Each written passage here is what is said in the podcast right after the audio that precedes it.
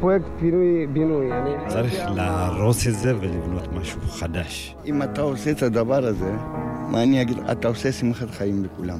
רוצים לצאת החוצה, להראות שיש שכונת פאר, אבל הבית שלך מלוכלך, הילדים שלך לא מחונכים טוב. זה הפעם הראשונה בארץ שתושבים באו ודרשו את המקום שלהם. תהיה עיר מובילה ברחובות, תהיה אחת השכונות, נחשקות ברחובות. הדימוי שיש בשכונה הזאת לא יביא לפה זוגות צעירים. אם זה יושב ברמת אביב, אז לא יתערף עושה פינוי בינוי. נכון.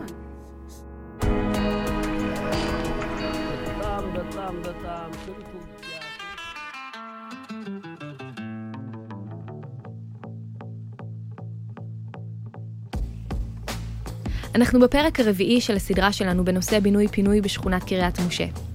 עד עכשיו עסקנו בדימוי של השכונה, שמענו את האדריכל עדן בר ואת קולותיהם של מי שמאמינים שבינוי-פינוי הוא הגאולה היחידה. בפרק הזה נשמע את מי שמעלים ספקות בנוגע לפרויקט של בינוי-פינוי, מעלים חששות מפני התהליך, מפני המשא ומתן עם היזם. תושבים שחושבים שהתחדשות עירונית ברמה השכונתית יכולה להיות מהלך טוב, אבל לא אם הוא מובל על ידי קבלנים וחישובים של רווח והפסד. נשמע גם את הקולות של מי שטוענים ששינוי משמעותי במעמדה ומצבה של קהילת יוצאי אתיופיה צריך לבוא מבפנים, לעבוד על משבר הזהות והמשבר בתוך המשפחה, ויחסה של החברה בישראל והמדינה לישראלים יוצאי אתיופיה. שהרי בנייני פאר לא יפתרו את הגזענות.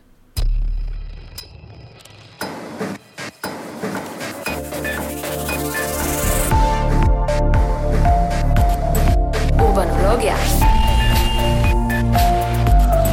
אורבנולוגיה.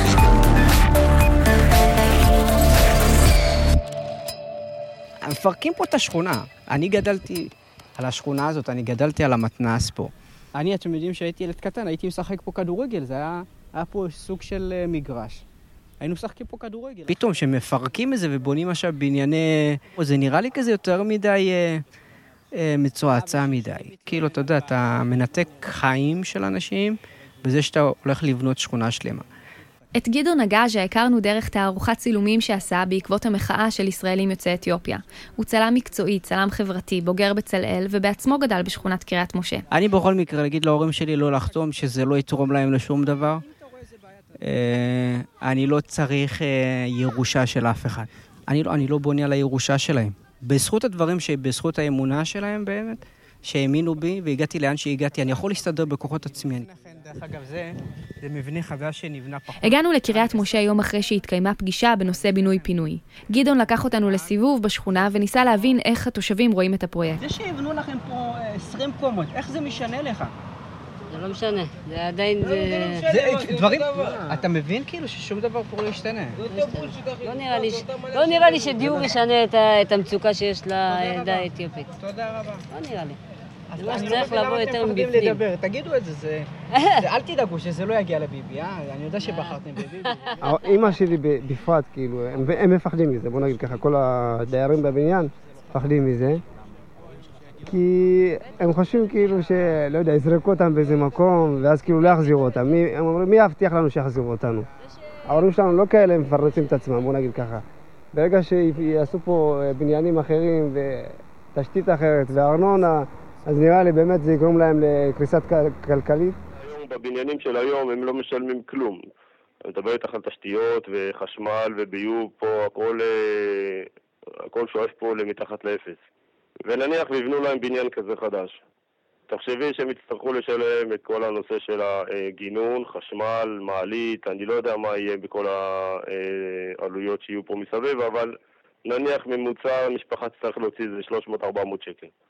בחודש. האם הם יכולים להרשות לעצמם דבר כזה? בן אדם בן תשעים ושלוש גר לבד עם עוזרת בבית שהוא בעצמו אין לו ממה לחיות. למבוגרים תסביר, כי הם רוצים בית גדול יותר. אנחנו עצירים כלבינים. אני מפחד שיקרה בדרך. אנחנו לא יודעים. זה בעיה. אולי אחר כך מה יגידו לנו? הקבלן יפסיד. להפסיד, יביא לנו כמו שצריך. אז אתמול היה ישיבה... במהלך הפגישה הסבירו להם את החלוקה למתחמים ואת עתיד הבניין שלהם. את שלב המשא ומתן מול היזמים על הזכויות שמגיעות להם צריכים התושבים לנהל בעצמם.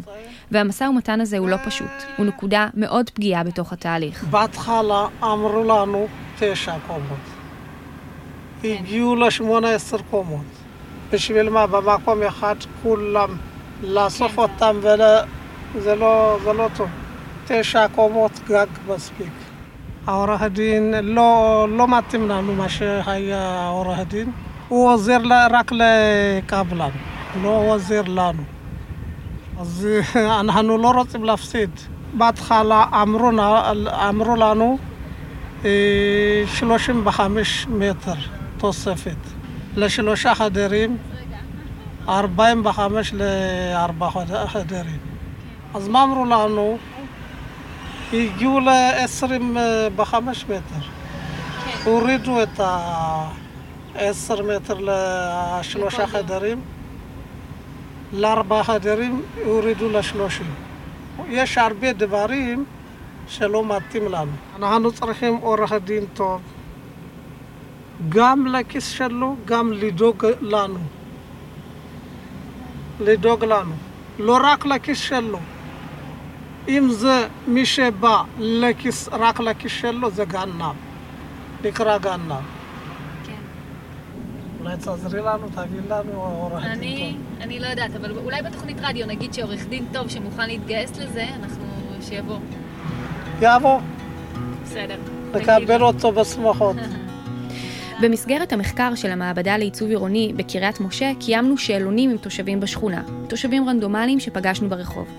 ערכנו שאלונים עם שישים תושבים, שבמהלכם שאלנו אותם איך הם מדמיינים את עתיד השכונה, ומה הם הדרכים הנכונות מבחינתם לשקם את המרחב שבו הם חיים.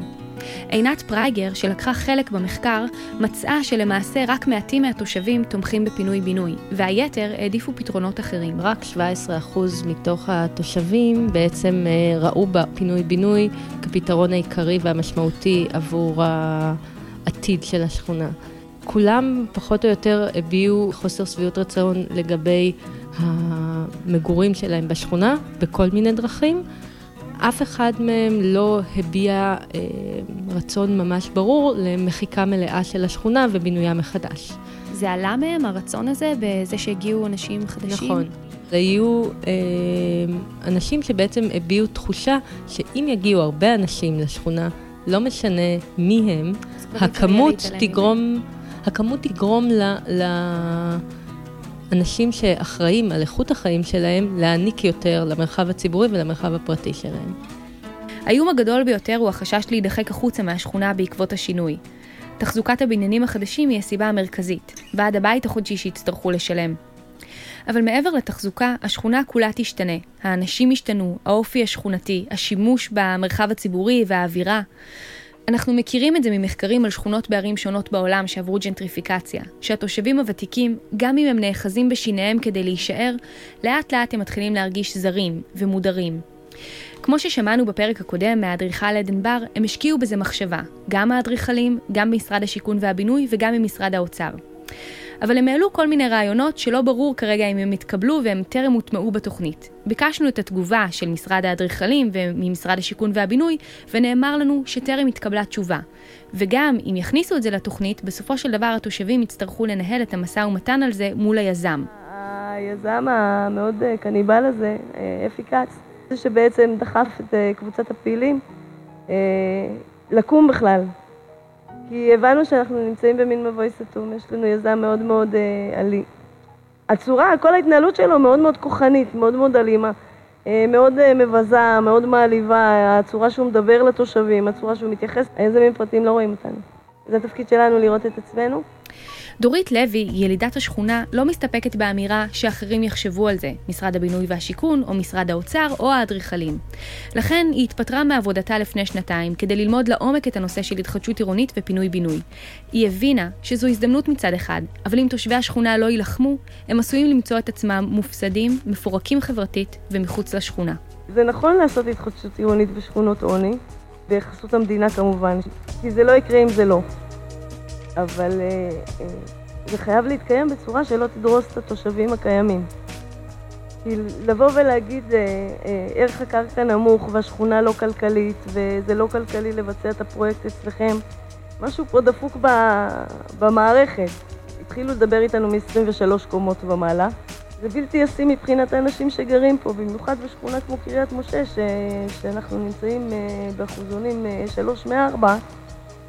זאת אומרת ש-שבעים וחמישה אחוז מהאוכלוסייה הם מתחת לקו העוני, ויש איזה עשרים וחמישה אחוז שהם בדיוק על הגבול. הברומטר שהם בודקים אותו איתנו, הוא, הוא, הוא לא מתאים לשטח, כאילו, בעוד שהם מתעסקים, כאילו, עוד פעם, העניין הזה, הכלכלי, הכלכלי, הכלכלי, אנחנו כל כך רחוקים מכלכלי, שהכלכלי אפשר להבין אותו מרחוק ולהגיד, אוקיי, זה לא כלכלי לי להיות כלכלית להם. אני בתור תושבת, בתור תושבת פשוטה בשכונה. לא יכולה ל- ל- ל- לנהל ב- בתור יחיד, בתור בן אדם יחיד, כאילו, עניין של התחדשות עירונית, כי, כי אני תמיד יוצא מופסדת. הכוח, הכוח שיש לך בתור כמות של, בתור מסה של אנשים, הוא יותר גדול. דורית מאמינה שתהליך התחדשות בקנה מידה שכונתי הוא נכון, כי מדובר בתהליך שלוקח את כולם קדימה. היא תומכת ברעיון לקדם את התוכנית כמהלך חברתי, שוויוני כלפי כולם, לא לחשב את המכפיל של כל בניין בנפרד, ועל ידי כך ליצור פערים בין האזורים השונים בשכונה, אלא לחשב את הרווח ולחלק אותו בצורה שוויונית וקולקטיבית בין כולם. לכן היא מציעה לעשות זאת כך שמי שחי באזור עם מכפיל גבוה יותר, יוותר על חלק מהזכויות שלו לטובת אלה שיש להם מכפיל נמוך יותר. מה שאנשי המקצוע מביאים אנחנו יכולים ללמוד, אבל את מה שאנחנו חיים הם לא יכולים ללמוד. וזה דבר שהם הבינו, עם, ה, עם, ה, עם העבודה הם התחילו להבין מה אפשר ומה אי אפשר לעשות עם, ה, עם הקהילה. ובהמשך בוועדה באנו ודיברנו דברים חכמים, אנחנו לא אנשים טיפשים. אנו ואמרנו מה יכול להיות ולמה זה עובד ולמה זה לא עובד, בעיקר למה זה לא, זה לא עובד ולא יעבוד. ו, ו, ובצד ה, בצד ההצבעה על הבעיות גם הבאנו פתרונות משלנו, שאותם למשרד הבינוי לצורך העניין לא היה. ולעניין התחזוקה של הבניין, זה מול היזם, אנחנו רוצים דירה בכל בניין. שתחזיק לנו פשוט את הבניין, דירה שתהיה שייכת לתושבים, לדיירים, הוותיקים, לא לחדשים. וההשכרה שלה או, או התפעול של הדירה הזאת יממן בעצם את התחזוקה של הבניין. זה דבר שבדרך כלל לא קורה, מה שהם מציעים זה עשר שנים בדרך כלל, ואחרי זה תחיה אותה מות. אנחנו אומרים למה? יש לנו זכויות בנייה מאוד גדולות פה. יש לנו אה, אה, ערך קרקע, וכחלק מאותם אנחנו עושים לכם טובה שאנחנו באים אליכם. היה העניין של מה, אתם לא רוצים בית חדש? עכשיו זו שאלה מכשילה. ברור שכל מי שגר בבתים האלה רוצה בית חדש. העניין שאנחנו לא רוצים שזה יעשה על הגב שלנו, ואנחנו לא רוצים שזה... לא רוצים לשלם את המחירים או להגיע למקומות ש... ש... שבעיית חיים אחת תהפוך לעשר בעיות חיים. בן אדם שבמשך שלושים שנה שותים לו, אוכלים לו, מחלישים אותו, מעליבים אותו, אה, אה, רומסים את כבודו ואת, ה... ואת החיות שלו, אה, קצת שוכח שיש לו את, ה... את הכוחות האלה. במציאות שנוטלת ממנו את כל הכוחות, העניין להחליש את, ה... את האזרחים בכל, ה... בכל המדינה, זה לא רק אצלנו. למצב שהם יהיו מאוד עניים, שמאוד יהיה קשה להם לחיות, כי בן אדם עני מתעסק בפרוסת לחם, הוא לא מתעסק במי גונב לי את המיליוני. וזה התפקיד שלנו כקהילה, להסביר לחברי הקהילה שלנו מי אנחנו, מה אנחנו ומה אנחנו באמת מסוגלים לעשות. כאילו אני מדברת וזה נראה מאוד אופטימי ומאוד זה היום יום הוא סזיפי ואפור, אבל אם לא נהיה אופטימי מה נהיה?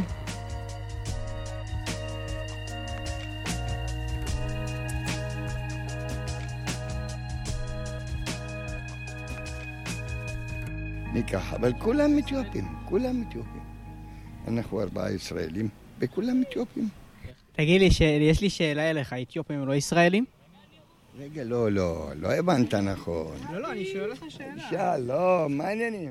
תמיד דאגתי להגיד, קודם כל ששאל אותי, לא אמרתי שאני גר ברחובות, תמיד העדפתי להגיד, אני גר מקריית משה, ואמרתי זה בפה מלא. כאילו, אני לא חושב זה שהגעתי משכונה מסוימת, זה משנה אותי. אני בעצם, אני, אני יכול לשנות את המקום, ולא המקום אותי. כל הזמן מכניסים לאנשים, אומרים להם, אתם צריכים להשתלב, להשתלב. אני לא רוצה להשתלב עם אף אחד, כאילו. אני רוצה לשמור על המקוריות שלי, אני, אני, כאילו, אתם צריכים לקבל שכל אחד יחיה בדרך שהוא מאמין בה. גדעון אגזה מייצג קול של הדור הצעיר, הדור הזקוף שלא מחפש להשתלב ולשלם את המחיר שדורש את ההשתלבות בחברה הישראלית, הרכנת ראש וויתור על הזהות. לכן הוא סקפטי וביקורתי כלפי הרעיון של הבאת אוכלוסיות מבחוץ. הניסיון מהשכונות החדשות שנבנו בסמוך לקריית משה ומערים אחרות מלמד שזה לא מוביל לאינטגרציה, אלא להפך, מחזק את ההפרדה. כאילו, אני לא יודע אם זוכרת, היה פה למשל שנה שעברה קטנה בהפרדה. השכונה החדשה שבנו פה, מה הם עשו? הביאו את הילדים שלהם, כי הם מקבלים סבסוד מאוד נמוך. הם העדיפו להביא את הילדים שלהם לפה, והם ביקשו, אמרו לו, שמה, אנחנו לא רוצים אתיופים בתוך הקטנה פה, רוצים בנפרד. אז מה שהשכונה הזאת, כאילו, היא לא מספיק מגובשת בשביל להגיד, לא, אנחנו לא ניתן יד לזה, כאילו. אין עדיין כוח שהוא מאוד חזק, ושיכול להגיד אחת, שתיים, שלוש. זה בגלל שהתושבים באמת לא יודעים לדרוש את מה שמגיע להם, כאילו. איך זה ששכונה חדשה נבנית פה, יכולה לדרוש משהו אה, שלא שייכת, אוקיי, אתם רוצים דברים? תבנו לכם שם המתנס משלכם. למה אתם צריכים לבוא לפה? כי אתם מקבלים בסבסוד יותר נמוך ממה שמציעים לכם. עכשיו אני אומר כזה דבר, אוקיי, בנו פה עכשיו שכונת פאר, חבל על הזמן. איך בדיוק משנה את ה... את האנשים, האנשים נשארו אותו דבר אבל, כאילו יבנו שכונה חדשה, ואחרי זה יחזירו אותם אחרי עשר שנים, אוקיי, מה השתנה כאן? זה אותם אנשים חזרו לאותו מקום, פשוט מבחינה חיצונית זה נראה אחרת, אבל זה לא תרם לשום דבר, כאילו אנחנו רוצים לצאת החוצה להראות שיש שכונת פאר, אבל הבית שלך מלוכלך, הבית שלך לא נראה טוב, הבית שלך לא, לא, הילדים שלך לא מחונכים טוב, אז כאילו למה אתם רצים החוצה? כאילו איך זה בדיוק תורם לכם? אתם צריכים לעבוד על התדמית שלכם. מה שאתה אומר זה שבעצם יש איזשהו משבר שהוא בתוך הבית? שמי, ההורים ברגע שהם עברו לפה זה כבר הם, את יודעת, הם, הם לא עצמם, כאילו זה מה שהיה באתיופיה ומה שיש פה בארץ, זה, זה שונה, הם פשוט לא יודעים איך לקבל את זה, אז זה נורא קשה להם. אני יכול להגיד לך שכאילו, ילדים לא, לא מתקשרים עם ההורים שלהם כאילו במאה אחוז, אין שפה משותפת, כאילו, ההורים בקושי מדברים עברית, והילדים מדברים אך ורק עברית, ולא מדברים מאמרית בכלל. עכשיו, הורה רוצה להסביר לילד שלו, כאילו, לדבר ללב שלו. הוא פשוט לא יודע לעשות, כאילו, הוא לא יודע באיזה שפה לעשות את זה. וזה שיבנו פה, ויביאו לפה שלושים אלף איש, זה לא באמת יבנה את הקהילה. הוא לא יחזק אותה. סתם, זה כמו... אבל נראה לי שצריך גם לפרק קצת את המושג של מה זה קהילה חזקה. כי... כי אני אגיד לך מה, גם שיקום שכונות, מה, מה הסיסמה שלהם? המדינה מגיעה לשיקום שכונות, לבנות קהילה, חד... לבנות קהילה חזקה. ונראה לי שאיך שהם תופסים קהילה חזקה ואיך שאתה, זה משהו ממש אחר. נכון, הם, הם כאילו רואים בזה עניין כלכלי, ואני רואה במובן רגשי. כאילו, אתה צריך לבנות כאן קהילה שכאילו יכולה להחזיק את עצמה, בלי עזרה של אף אחד, ולבין זה כאילו, אוקיי, עכשיו המדינה באה לבנות, לכ... לבנות אתכם. כאילו... את מבינה את ההבדל? הוא לא נכון. אתה מכניס אותי לקטגוריה כאילו שאני צריך את העזרה שלך. אבל זה לא נכון, לא כל בן אדם הוא צריך את העזרה של השיקום שכונות. אבל בתור אתיופים אנחנו כאילו, אנחנו, אנחנו בתוך הקטגוריה הזאת שנקראת אה, מוקד קליטה, שיקום שכונות, כל הדברים האלה, זה בעצם כאילו גורמים לך לחשוב שאתה באמת בן אדם חריג, אתה צריך את העזרה של המדינה. ולא כולם צריכים את העזרה של המדינה, אני מוכן לעבוד עוד יותר קשה, כמו כל אזרח מדינת ישראל, בלי שתכניס אותי לקטגוריה שנקראת שיקום שכונות, מוקד קליטה, כאילו למה אני גר פה שלושים שנה ואני עדיין שייך למוקד קליטה? כאילו זה, זה, זה, זה קצת הזוי, כאילו. אשתי נולדה בארץ, היא עדיין כאילו, אומרים לה כאילו שהיא עולה חדשה. איך זה יכול להיות? זה כאילו, אתם, זה האבסורד שכאילו הם אומרים, שיקום שכונות ידאג לך.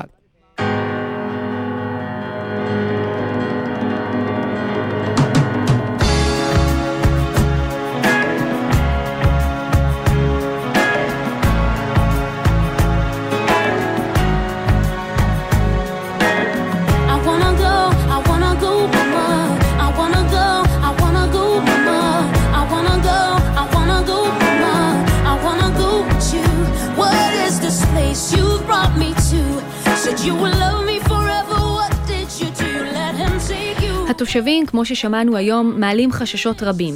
הם מאירים את הצד האפל וחסר הוודאות שבפרויקט בינוי-פינוי. האם הוא יתאים לאוכלוסייה הוותיקה? האם הוא יטיב עימה? האם המדינה שמממנת את הפרויקט עושה מספיק כדי להגן על התושבים מפני הסכנות שדורית הזהירה בפניהם? כפי ששמענו מאחד התושבים, המסע ומתן מול היזמים קשה, והם שנותנים את הבית והקרקע שלהם, הנכס היקר והעיקרי שבידיהם כדי לבנות את החלום הנוצץ, עשויים להיפגע ולצאת נפסדים כאשר הם משחקים במגרש האכזרי של השוק. גדעון מחזיר את השאלות הקשות מהשדה התכנוני אל השדה החברתי. מה יקרה לגזענות, הוא שואל? האם גם היא תימחק ביחד עם מחיקת השכונה? או שהתושבים החדשים ימשיכו להדיר את התושבים הוותיקים?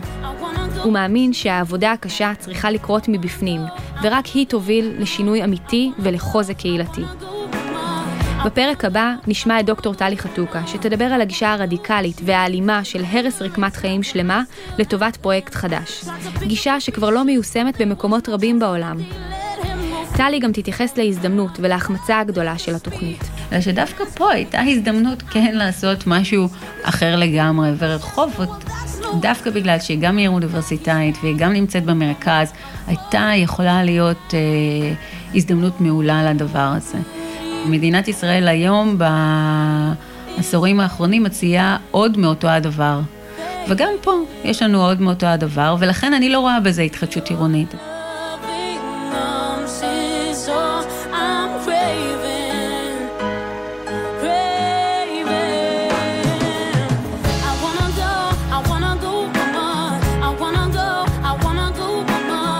קריית משה, האור שבקצה המנהרה, מופקת על ידי אורבנולוגיה. טלי חתוקה, ניר לייס והדס צור עורכים. ניר לייס עורך את הסאונד והמוזיקה. צוות המחקר של המעבדה לעיצוב עירוני באוניברסיטת תל אביב, טלי חתוקה, הדס צור, אינת פרייגר, יוליה פורשיק, סני מנזו וצבי ויינשטיין.